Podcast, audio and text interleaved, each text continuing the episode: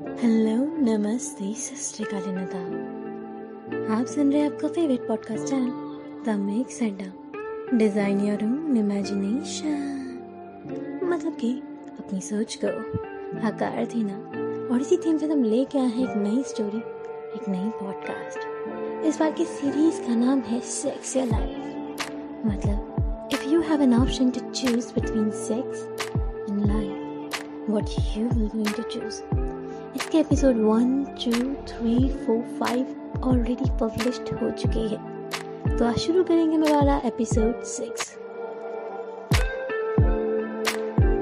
Episode six की starting में दिखाया जाता है कि बिली शिफ्ट हो रही है। वो अपने घर से अब ब्रैड के, यानी अपनी एक्स बॉयफ्रेंड के घर पे शिफ्ट हो रही होती है। जब बिली वहाँ से शिफ्ट हो रही होती है तो उसके दिमाग में कई सारी चीज़ें आ रही होती है। वो कहती है कि मुझे और क्या ही चाहिए ज़िंदगी में। एक एक ऐसा सपनों का राजकुमार जिसकी आप हमेशा से तमन्ना करते हो। दो, अपनी पीएचडी की पढ़ाई जो कि मैं हमेशा से करना चाहती थी और वो मेरे साथ ही साथ चल रही है। और एक अननोन बेबी जिसका कोई अभी पता पता नहीं है। मैं माँ बनने वाली हूँ और इस बेबी को इस दुनिया में लाने वाली भला इन तीन चीज़ों के अलावा किसी और को क्या चाहिए होता है? साशा उसकी बातें थोड़ी दुखी होती है। वो उसे बोलती है कि तुम जो ये डिसाइड कर रही हो, मुझे इस बात पर भरोसा नहीं होता। मुझे नहीं लगता कि ब्राड टिकने वाला है। बट अगर तुम उस पर भरोसा है तो मैं मान जाती हूँ। और आगे घर इस बच्चे को तुम देख लेना, इनमें हम ही दोनों पालेंगे। और इसकी बात को सुन के दोबारा सीन दिखाया जाता है जहाँ पे बिली ब्राड के घर पहुँच जाती है।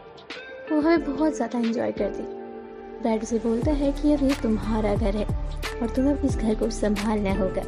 इस बात को सुन के बिली खुश हो जाती वो घर को अरेंज करती है और दोबारा स्टार्ट करती है अपनी सेक्सुअल लाइफ वो हॉल में सेक्स करती है।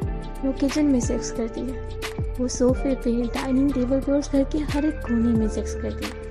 उस पूरे घर में, जहाँ जहाँ वो अपनी इमेजिनेशन में देखती, वहाँ पे वो सेक्स कर रही होती तभी वो प्रेजेंट में आती है और याद करती है कि आज कूपर घर नहीं आया। वो कूपर के ऑफ़िस जाती और कूपर से बात करने की कोशिश करती है।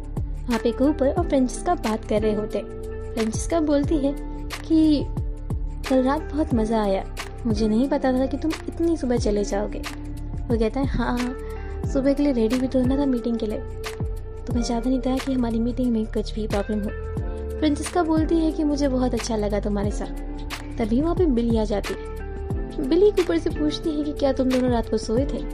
तो कूपर बोलता है, हमारे बीच में ऐसा कुछ नहीं हुआ। मैं रात को, पूरी रात को कोच पे बैठ के सिर्फ़ यही सोच रहा था कि हमारा रिश्ता खत्म होने के बाद हमारे बच्चों का क्या फ्यूचर होगा? वो कैसे रहेंगे? वो किस तरीके से सारी चीज़ों को हैंडल करेंगे? इस बात को सुन के बिली परेशान हो जाती है। वो उसे बोलती है कि मैं यही लाइफ चाहती थी और मुझसे जो भी गलतियाँ हुई हैं, उसे माफ़ कर दो। और मैं तुम्हें छोड़ना नहीं चाहती। वो सिर्फ़ मेरी कुछ इमेजिनेशन है, मेरे पास की कुछ यादें हैं जिन्हें भुला नहीं पा रही। और मैं कोशिश कर रही हूँ उन सारी चीज़ों को भुलाने की। तो कुबर उसे बोलता है कि तुम जो भी करो, प्लीज़ जल्दी करो। क्योंकि मैं इसे और नहीं सह सकता मुझसे अब और बर्दाश्त नहीं होता, और वो वहाँ से चला जाता है। जाते जाते भी वो यही बोलता है कि जैसा तुम्हें अपनी यादों को याद करके लगता है ना, वो नशा, वो खुशी, वो एक और बार होने की चाहत, वैसे ही मुझे फ्रेंचिस्का के साथ लगा कर एक नई आग एक नया जोश, एक नया प्यार करने की चाहत, कुछ नया ट्राई करने की रिस्क लेने की, उन सारी चीज़ों में मुझे भी अच्छा लगा। तो मैं उम्मीद करूँगा तुम हमारे रिश्ते पे ध्यान दो। मैं भी तुम्हें छोड़ना नहीं चाहता। और इसी के साथ यहीं पे सीन कट हो जाता है। बिली अपने मेंटल स्टेटस से बहुत ज़्यादा परेशान होती है। उसे समझ नहीं आ रहा होता वो क्या करे। इसलिए वो मिलने जाती है अपने ही प्रोफेसर से। वो अपने प्रोफेसर के ऑफ़िस जाती है। ऑफ़िस में जाने के बाद जो वहाँ पे लेडी बैठी होती है, वो भी बिली को जानती है। वो उसकी आँखें पढ़ने के बाद बोलती है कि तुम्हारे दो बच्चे हैं ना? मुझे फ़ोटो तो दिखाओ। और बच्चों की फ़ोटो उसके हस्बैंड की फ़ोटो देख के वो कहती तुम बहुत लकी हो। तुम्हें बहुत कुछ मिला है। इस बात को सुनकर बिली थोड़ी सी खुश होती। है अपने प्रोफेसर का वेट करते करते बिली दोबारा पास की लाइफ में चली जाती है और वो दोबारा याद करने लगती है अपने पास को। कैसे वो अपने प्रोफेसर से लास्ट टाइम मिली थी, जब बिली का पहला आर्टिकल पब्लिश हुआ था एक मैगजीन में, जिसमें उसने लिखा था कि वो अपनी लाइफ का बेस्ट सेक्स एंजॉय कर रही है। उन सारी चीज़ों को वो बहुत ज़्यादा इंजॉय करने के साथ वो खुश भी है। और उसने वो पूरी दुनिया की औरतों को बताया था। उस आर्टिकल के थ्रू जिस चीज़ के चक्कर में बिली के घर पे, या यूँ कहूँ, बिली और ब्रैड के घर पे पार्टी होती। है वो सभी लोग बैठे होते। हैं साशा साशा का बॉयफ्रेंड बिली के प्रोफेसर और सभी लोग ब्रैड का वेट कर रहे होते। हैं बिली थोड़ी गुस्से में होती है क्योंकि उसे लगता है आज भी ब्रैड अपना काम छोड़ के नहीं आया। मगर जब वहाँ पे ब्रैड आता है तो बोलता है कि मैंने शहर की। सारी मैगजीन, सब में से आर्टिकल तुम्हारे लिए लाया हूँ और पूरे मैगजीन्स की दो बैग भर के लेके आया होता है, जिसमें उसका आर्टिकल पब्लिश होता है और बिली उसे देख के बहुत ज़्यादा खुश हो जाती। उनके बीच में बातें होती और इसमें बहुत ज़्यादा गर्ड्स लगते हैं कि तुम पूरी दुनिया के सामने एक्सेप्ट कर रही हो कि तुम लाइफ का सबसे अच्छा सेक्स एंजॉय कर रही हो ब्रैड के साथ। जिस बात को सुन के वो बहुत ज़्यादा खुश होती है। उन सभी चीज़ में बातें होती और पार्टी खत्म होने के बाद वही होता है जो हमेशा बिली और ब्रैड के बीच में होता है। वो दोनों दोबारा सेक्स करने लग जाते हैं। और उन सारी चीज़ों को याद करके बिली दोबारा प्रेजेंट में आ जाती है। और तभी उसे अपने साइकोलॉजी के प्रोफेसर दिखते हैं। वो उसे बोलते हैं कि मुझे पता था तुम मेरे पास आओगे। मगर मुझे ये नहीं पता था कि तुम इतना जल्दी आओगे। तो बताओ, क्या चाहिए था तुम्हें? और तुम क्यों आई हो मेरे पास? मतलब मैं जानता हूँ बट स्टिल मैं तुम्हारे मुँह सुनना चाहता हूँ। तो बिल्ली बताती है कि मेरी लाइफ बहुत अच्छी चल रही है। मेरे पास एक हस्बैंड है और मेरे पास वो सारी चीज़ें हैं, जिसकी लोग उम्मीद भी नहीं कर सकते, जिसकी लोग तमन्ना करते हैं। एक हस्बैंड जो कि बहुत केयरिंग है लविंग है, मगर उसमें कुछ कमी है सेक्स की। मतलब वो 85 परसेंट मुझे बहुत अच्छा लगता है बट उस 15 परसेंट को पूरा करने की चाहत में मुझे समझ नहीं आता मैं क्या करूँ। वो ख्वाहिशें तो शायद पूरी ही नहीं हो पाती। कैसे भी रहना कुछ भी करना इंजॉय करना, कहीं भी घूमना रिस्क लेना, वो सारी चीज़ें जो मैंने अपने पास में की थी, जो मैंने ब्रैड के साथ की थी, उन सारी चीज़ों को पूरा करने की तमन्ना मेरी पूरी ही नहीं होती। और मुझे समझ नहीं आ रहा कि मैं क्या करूँ। इसका प्रोफेसर उसे बोलता है कि तुम्हें पता है बिली पहले तुम्हें मैं मोनोगे में मतलब एक सिंगल पर्सन के साथ लाइफ बिताने में बिल्कुल भी ज़्यादा एग्री नहीं करता। और दूसरी बात कि ये जो पंद्रह परसेंट की चाहत है ना, ये कभी पूरी नहीं होती। इस पंद्रह परसेंट को तुम शायद ही पूरा कर पाओ। अगर एक इंसान तुम्हें कंफर्टेबल सेफ़ फील करवा रहा है तो वही इंसान तुम्हें रिस्क नहीं फील देगा। अगर एक इंसान तुम्हें कंफर्टेबल फील करवा रहा है तो वही इंसान तुम्हें रिस्क नहीं फील करवा सकता। उस इंसान के साथ तुम कंफर्टेबल हो सकती हो बट उस इंसान के साथ तुम इंजॉय नहीं कर सकती। तुम रिस्क नहीं ले सकती, तुम कुछ भी नहीं कर सकती। तुम वो ख्वाहिशें पूरी नहीं कर सकती। तो तुम्हें एक को चुनना पड़ेगा। या तो तुम्हें वो जो रिस्क लेता है, तुम्हें कंफर्ट भी देना शुरू कर दे। या फिर जो कंफर्ट देता है, वो रिस्क भी लेना शुरू कर दे। क्योंकि ये दोनों चीज़ें एक इंसान में मांगना शायद नामुमकिन सा है। और मुझे लगता है तुम यहाँ पे अपनी शादी किसी लिए और मुझे लगता है तुम अपनी शादी को तोड़वाने के लिए मंजूरी लेने आई हो कि तुम अपने उस पंद्रह परसेंट की चाहत को पूरा करने के लिए क्या अपने रिश्ते को या यूँ हो, क्या अपने पार्टनर को चीट करोगी? वो कहती है, मैं ऐसा नहीं सोच रही मैं बस एट्टी फाइव परसेंट के बारे में सोच रही हूँ वो पंद्रह परसेंट दावा बीच में आ जाता है। इन सारी चीज़ों को सुन के वो थोड़ी सी परेशान होती है। जब वो बाहर निकलती है तो दोबारा अपने जर्नल में लिखना शुरू कर देती है। बिली को समझ नहीं आता। वो डिसाइड करती है कि वो ब्रैड से मिलेगी और उससे बात करेगी कि वो ऐसी कौन सी बात थी जो वो उस दिन उससे वॉशरूम में करना चाहता था। जिसके बाद वो चेंज हो गया। जिसके बाद वो चेंज होना भी चाहता है। तो इसलिए वो डिसाइड करती है ब्रैड से मिलने का। वो उसे कॉल करती है और उसके घर की तरफ़, या जिस लोकेशन पे उसने उसे बुलाया होता है, वहाँ पे निकल जाती है। दूसरी तरफ़ दिखाया जाता है कूपर को। कूपर जिसकी प्रेजेंटेशन होती है, वो कंपनी में प्रेजेंटेशन देता है। और उसकी प्रेजेंटेशन ओवर होने के बाद सारे लोग थोड़े कंफ्यूज होते हैं। तभी फ्रेंचिस्का बोलती है कि आप बताइए कि आपको कैसा लगा हमारा आइडिया एक आइडिया जिससे हम बहुत सारे लोगों की हेल्प कर सकते हैं। तो कहते हैं कि कूपर को ज़रा बाहर भेजिए। हमें आपसे कुछ बात करनी है। और थोड़ी देर बाद फ्रेंचिस्का बाहर निकलती है। वो बताती है कि डील हमारी हुई। और ये सब कुछ कूपर के कारण हुआ। फ्रेंचिस्का कूपर को ये भी बताती है कि सारे क्लाइंट्स को तुम बहुत पसंद आए हो। और वो सभी लोग तुम्हें चाहते हैं। और मुझे उन्होंने ऑफ़र दिया है कि मैं तुम्हें एज अ पार्टनर रखूँ। और मैं भी इस मौके को खोना नहीं चाहती। कुबर से थैंक यू बोलता है। और बताता है कि जो भी हुआ, जैसे भी हुआ मतलब जो भी होना चाहिए था, मैं उस चीज़ के लिए थोड़ा सा शर्मिंदा हूँ। मुझे पता है कल हमने एक अच्छा वक्त बिताया बट द थिंग इज़ कि हमारी शादी अभी अच्छी चल रही है। तो फ्रेंचिस्का उसे बोलती है कि अगर किसी अच्छे इंसान का, अगर तुम्हारे जैसे किसी अच्छे इंसान का घर टूटता है ना तो कोई भी औरत तुम्हें अपनाने के लिए या यूँ कहूँ तुम्हारे साथ रहने के लिए। मना नहीं करेगी। एक ऐसा इंसान जो अपनी सारी जिम्मेदारियों को निभाए। एक ऐसा इंसान जो हमारे साथ चले, हमारे साथ कदम रखे। और मैं इस मौके को नहीं छोड़ना चाहती।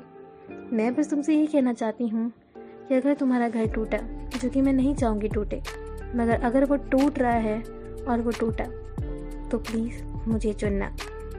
बिल ही ब्रैड से मिलने जाती है। और वहाँ पे वो उसी रेस्टोरेंट में जाती हैं जहाँ पे वो ब्रैड के साथ शादी से पहले जाया करती थी। जो कि उन दोनों का बहुत ज़्यादा फेवरेट रेस्टोरेंट था। जब वहाँ पे जाते तो उसे पुरानी यादें आने लगती है। कैसे बिली और ब्रैड एक पार्टी में गए थे, जहाँ पे बिली किसी और के साथ डांस कर रही होती है और ब्रैड किसी और के साथ। ब्रैड किसी एक लड़की के ऊपर लाइन मार रहा होता है और बिली के ऊपर भी एक एजेड अंकल टाइप का पर्सन लाइन मार रहा होता है। वो उसे ऑफ़र देता है कि मेरे पास एक होटल है। और वो भी शहर की सबसे बड़ी बिल्डिंग में। अगर तुम चाहो तो हम दोनों वहाँ पे वक्त बिता सकते हैं। बिली उस इंसान को छोड़ के वॉशरूम की तरफ़ जाती है और बिली उस रेस्टोरेंट से बाहर जाने लगती है और ब्रैड भी उसका पीछा करने लगता है। वो दोनों एक साथ एक जगह पे रुकते हैं। और ब्रैड इससे बोलता है, ये फीलिंग भी कितनी अच्छी होती है ना। जब आप किसी के लिए तड़प रहे हो और कोई आपके लिए, सिर्फ़ आपको प्यार करने के लिए और वो दोनों वहाँ पे भी सेक्स करने लगते और वहाँ पे भी बिली उस चीज़ को बहुत ज़्यादा इंजॉय करती।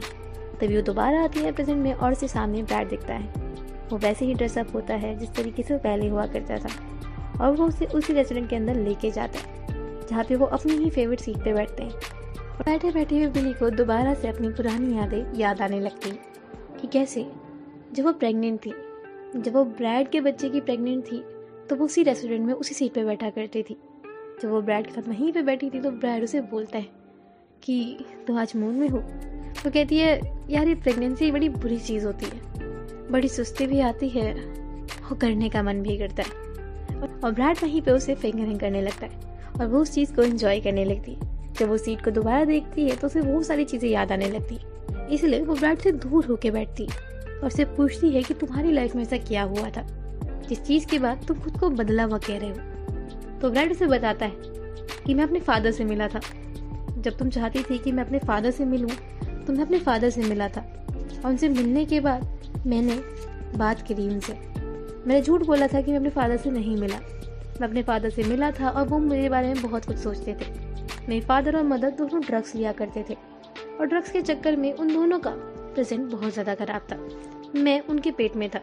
मेरे फादर को ये डर था कि कहीं जब मैं उन्हें देखूँगा तो मुझे उनसे नफरत ना हो जाए।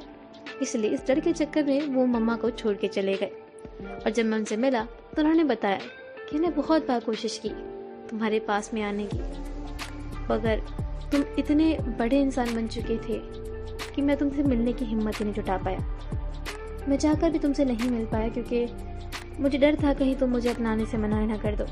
मुझे डर था कि कहीं तुम मुझे पहचानने से मना कर दो, या फिर तुम मुझसे मिलना ही ना चाहो। मैंने तुम्हारे सारे गाने सुने थे, सारी एल्बम वो बताता है कि वो उनकी मौत के लास्ट स्टेज पर थे। उसके कुछ टाइम बाद ही उनकी डेथ हो गई। इस बात को सुन के बिली थोड़ी सी इमोशनल हो जाती है। वो कहती है कि वो कैसे थे। तो ब्रेड बताता है कि वो मेरी ही तरह के इंसान थे, ज़िंदा दिल, मज़े करने वाले और हर चीज़ को एंजॉय करने वाले। तो बिली बोलती है कि हाँ तुम उन पे गए हो। और इसी चीज़ को वो बातें करने लगते हैं। दूसरी तरफ़ कूपर बिली को कॉल करने लगता है। वो अपनी इस कामयाबी को बिली से शेयर करना चाहता है। वो उसे वॉइस नोट भेजता है और कहता है कि सुनो, हम आज बाहर का खाना खाएँगे, तुम खाना मत बनाना। और मैं जल्दी आऊँगा और हम आज इंजॉय करेंगे। और वो ऑफ़िस से निकल जाता है। मगर जब वो घर आता है बिल्ली को घर पे ना देख के गुस्सा होता है।